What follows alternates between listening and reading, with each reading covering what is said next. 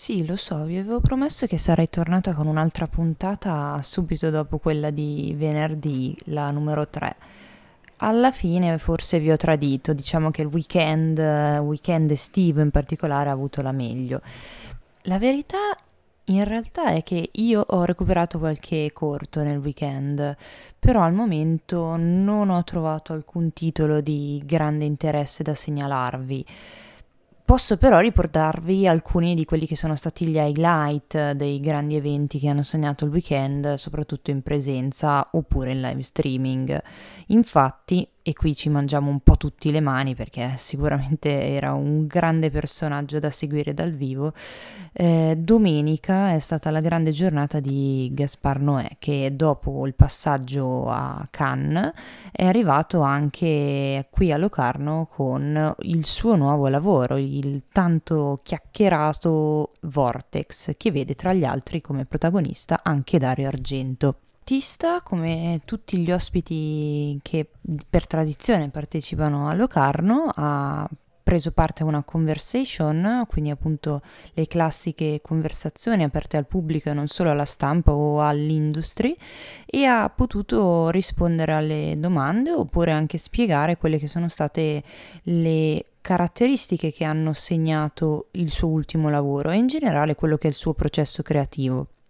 Non entrerò nel dettaglio di quelle che sono state le sue risposte o le sue riflessioni, vi invito però, cogliendo un po' anche questa occasione, a dare un'occhiata su YouTube a quello che è il canale ufficiale del Locarno Film Festival. Ogni giorno, oltre ai resoconti di quelle che sono state le proiezioni giornaliere, gli incontri e le conferenze stampa, infatti troverete anche le interviste di quelli che sono i grandi ospiti di questa edizione e non solo. Quindi è una vera miniera d'oro da esplorare per riuscire a carpire qualche curiosità o informazione in più su un artista che vi affascina particolarmente.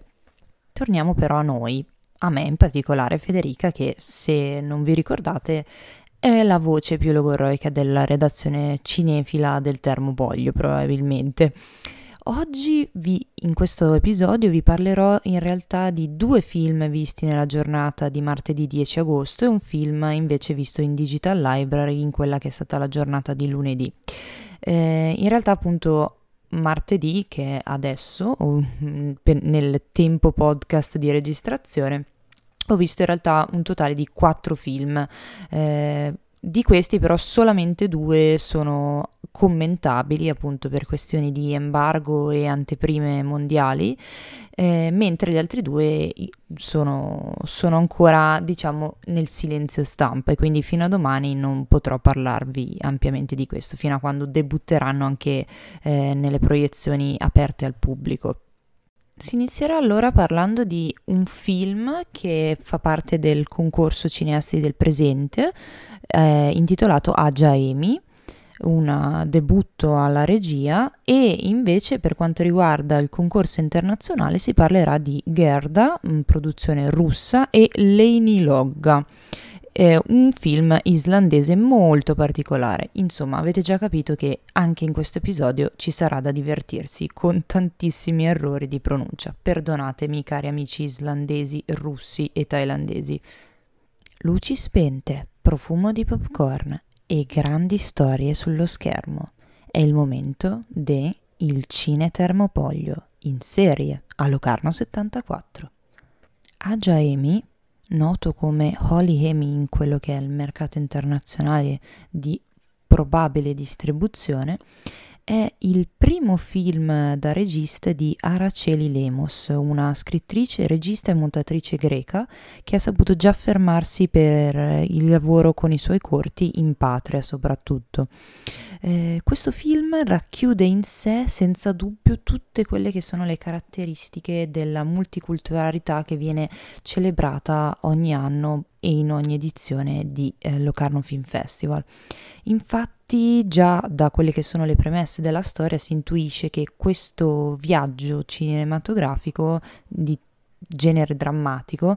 si avventura tra quella che è la cultura europea con un'ambientazione in Grecia e quella che invece è una cultura segnata da, anche da forti miti dell'estremo oriente, in particolare delle Filippine. Con il suo debutto in lungometraggio, Lemos pone al centro della narrazione una coppia di sorelle, composta da Amy e Teresa. La prima, che dà anche il nome a quello che è il film, è più ingenua, è quella più giovane, quella che osserva con uno sguardo sempre nuovo e curioso la realtà che la circonda, mentre la sorella Teresa si deve confrontare con la necessità di inserirsi in società. Infatti eh, ricorre spesso il tema del, della debuttante, della figura della debuttante, quello che lei è appunto in alcune sequenze, ma anche il confronto col mondo degli adulti e anche tutte quelle che sono le difficoltà di questo mondo e gli inganni. Le due ragazze vivono con la loro comunità filippina ad Atene, la capitale appunto della Grecia, senza la madre, quindi non hanno nemmeno più una figura di riferimento a livello genitoriale, né una madre né un padre. La madre infatti è tornata nelle Filippine e eh, intorno a lei vi è questo ampio velo di mistero quasi mistico su quelle che possono essere o che sembrano essere delle grandi capacità di guarigione e eh, cura. Amy nel corso del film si sentirà sempre più legata a questo mondo misterioso e affascinante che mescola mitologia, miti e religione anche, tanto che ricorrono nel corso del film numerose immagini, proprio icone che si possono riferire a quello che è il cristianesimo in generale. E piano piano forse ritroverà quella che è una connessione con la madre, una madre distante, proprio attraverso questi, queste forze, questi strani flussi di energia. Intuizioni visive davvero ammaglianti e due interpretazioni piuttosto buone delle due giovani protagoniste non salvano però una produzione che proprio per la densità dei temi che affronta non riesce mai davvero a ritrarli e possederli a 360 gradi, non riuscendo mai a trasmettere il vero messaggio del film che al termine della visione, al momento dei titoli di coda, sfugge forse rimane criptico, ma con un'ambiguità che non convince, non sembra essere voluta. Spostandosi di categorie, quindi migrando verso quello che è il concorso internazionale e aggiungendo un pizzico di realismo magico, si trova quello che è Gerda, la produzione russa di Natalia Kudryashova, anche qui perdonatemi gli accenti piccola curiosità che magari potrebbe rendere un po' più appetibile questo film, che in realtà è passato abbastanza in sordina, è rimasto un po' all'ombra di altri titoli del concorso internazionale, è che eh, Kudryashova, la regista, in realtà è stata anche un'attrice piuttosto premiata a livello internazionale, tanto da ricevere nel 2018 alla 75esima mostra di Venezia il riconoscimento per la migliore interpretazione femminile con The Man Surprised Everyone. Con la storia della giovane protagonista Gerda, la regista vorrebbe raccontare, ripercorrere in ogni passaggio cruciale quello che è un percorso di liberazione per una giovane donna,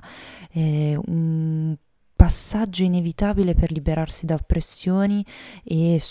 difficoltà quotidiane che soffocano il desiderio di ricercare una nuova vita.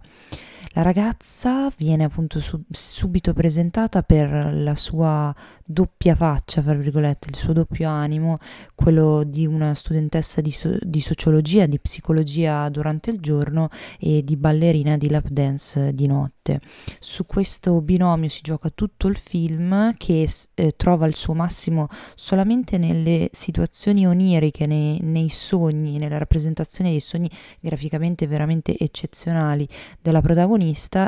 e in alcuni passaggi in cui la ragazza condivide la scena con la madre, infatti il rapporto tra le due è molto intenso. Tuttavia il film anche qui soffre degli stessi problemi di Amy, non riesce a concretizzarsi e non riesce a lasciare il segno, venendo meno a quelle che erano le sue promesse di un percorso Mm, se non necessariamente rivoluzionario, ma sicuramente innovativo nel raccontare la trasformazione di questa giovane donna. Insomma, avrete capito anche voi che le grandi chicche dal concorso internazionale quest'anno sembrano arrivare da quello che è il genere più bistrattato in generale, il genere che spesso viene considerato poco appetibile anche per il panorama dei festival cinematografici. Sto parlando chiaramente del genere della commedia che abbiamo già trovato in una forma surreale, esilarante e estremamente satirica con Nebesa nella produzione serba presentata il primo giorno proprio di festival. Ora si arricchisce questa piccola collezione, questo piccolo club di privilegiati di Locarno con Leini Logga, perdonatemi ancora amici islandesi, eh, distribuito anche qui come Cop Secret, come titolo internazionale. Si tratta di una produzione islandese, quindi un panorama che comunque affascina sempre, proprio perché perché è considerato estremamente isolato da quello che è tutto il mondo circostante. E udite udite la cosa più interessante è che il regista tale Hannes Spor Aldorsson in realtà come primo lavoro fa il portiere della nazionale islandese. Sì Forse vi ricordate dalla passata edizione degli europei, quella del 2016, quella squadra che trovava in quel battito di mani costante dei tifosi grandissima energia al punto da arrivare anche alle fasi piuttosto avanzate del torneo contro ogni previsione. Ecco, questo regista era titolare in quella squadra. Con Cop Secret, il suo esordio alla regia, nonostante in passato abbia già curato videoclip e pubblicità, sceglie di insinuarsi nel mondo del poliziesco, del giallo e dell'action, imprimendo su pellicola quella che è la storia di due protagonisti maschili estremamente stereotipati nelle loro introduzioni perché appunto ricordano i grandi e- protagonisti action di Arma Letale, Die Hard, Bad Boys, tutto questo filone,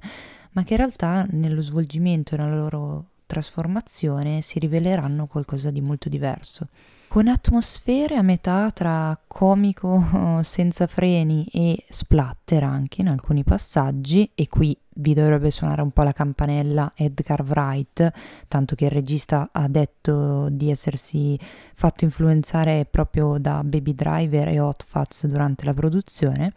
Con queste atmosfere il pubblico può conoscere la storia di due protagonisti all'apparenza molto diversi perché da una parte c'è il super poliziotto di Reykjavik dai toni e dai modi bruschi, spesso scontroso, completamente sregolato, che nel raggiungere l'obiettivo di catturare i criminali spesso combina anche parecchi danni che devono essere poi eh, ricompensati, devono essere poi eh, pagati da, da, quello che è la polizia e questo creano pochi problemi, questa figura si contrappone invece a quella del poliziotto elegante, belloccio del distretto confinante a quello di Reykjavik, che è anche interpretato da un protagonista che è sempre sulle copertine di gossip, quindi c'è proprio un netto contrasto tra quelli che sono i due componenti della coppia di poliziotti al centro della scena. Quello che poteva essere già un brillante e interessante esempio di una commedia eh, estremamente ironica sulla falsariga appunto di Wright in realtà si trasforma anche in qualcosina di più quando dona a delle, dei personaggi femminili mh, interessanti passaggi della sceneggiatura mh, cruciali per quello che è lo svolgimento finale e eh, nel momento in cui dona in realtà ai due protagonisti un arco narrativo che ha, eh, va a toccare gli stereotipi di genere ribaltandoli completamente proprio perché contrappone alla classica immagine macio degli eroi action in realtà lo sviluppo di una relazione omosessuale tra i due protagonisti. Questo tipo di elemento però attenzione non essendo mai forzato ed, è, ed, essendo sempre presentato con grande naturalezza come dovrebbe essere, in termini anche di rappresentazione sul grande schermo, eh, in realtà non funge come un pretesto per una commedia spiccia come spesso capita soprattutto in Italia. In realtà diventa un'occasione per riflettere anche su un punto di vista molto diverso da quello tradizionale, su un genere che spesso viene associato a qualcosa di estremamente testosteronico e molto poco inclusivo anche. in conclusione con un'intuizione davvero interessante proprio perché porta davvero aria, una ventata di aria fresca in un genere che poteva sembrare un po' stantio in questi termini,